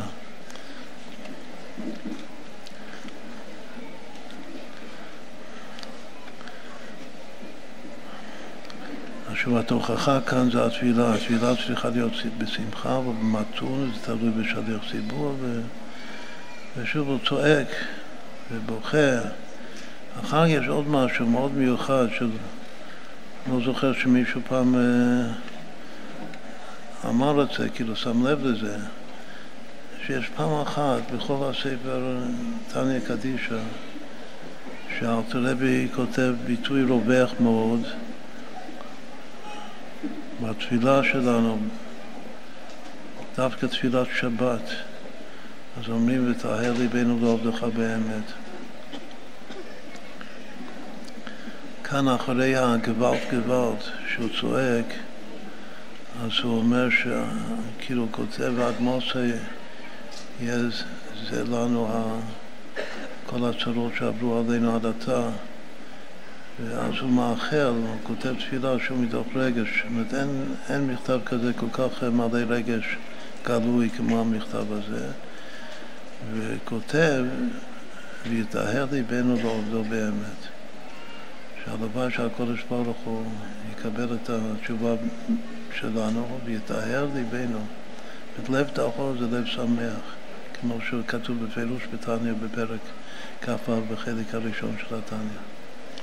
טהור זה שמח, שמחה וטהרתה, זה בא לידי ביטוי בתשובה משמחה, שמגיע עד לאמונה הפשוטה של צדיק באמונתו יחיה שהסברנו קודם.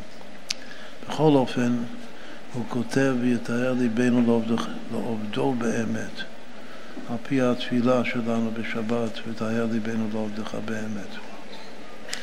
אין בכל התניא את הביטוי הזה, תאר ליבנו לעובדו באמת.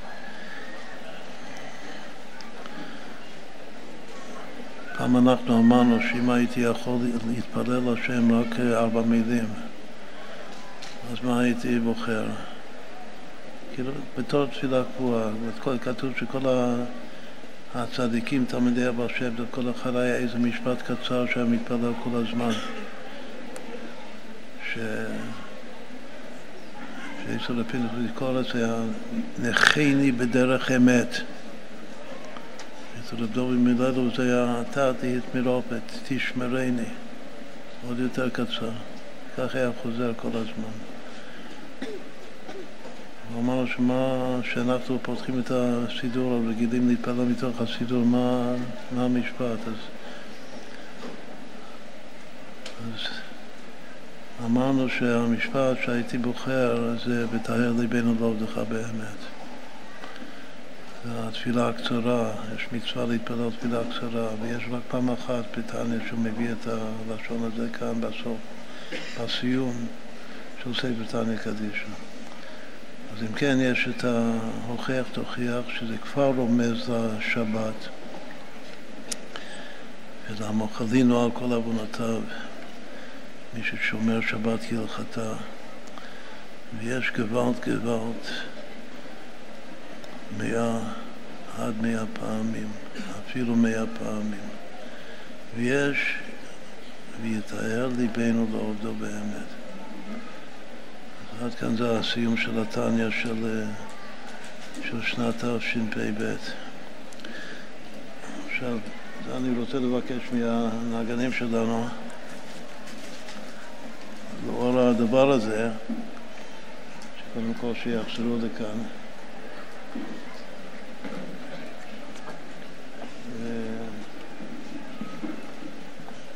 ונתחיל עוד לפני, לפני, ש, לפני הניגון של ניגון ההכנה והבבות, אז נארגן את הרסת ואת הרבינו. סבינו, סבינו, סבינו, וכולם מכירים את ה... את הרליבנו. שזה הסיום של התניא, זה ניגון מפורסם, ניגון עממי, שרים את זה גם הרבה בברסלב ובכל המקומות.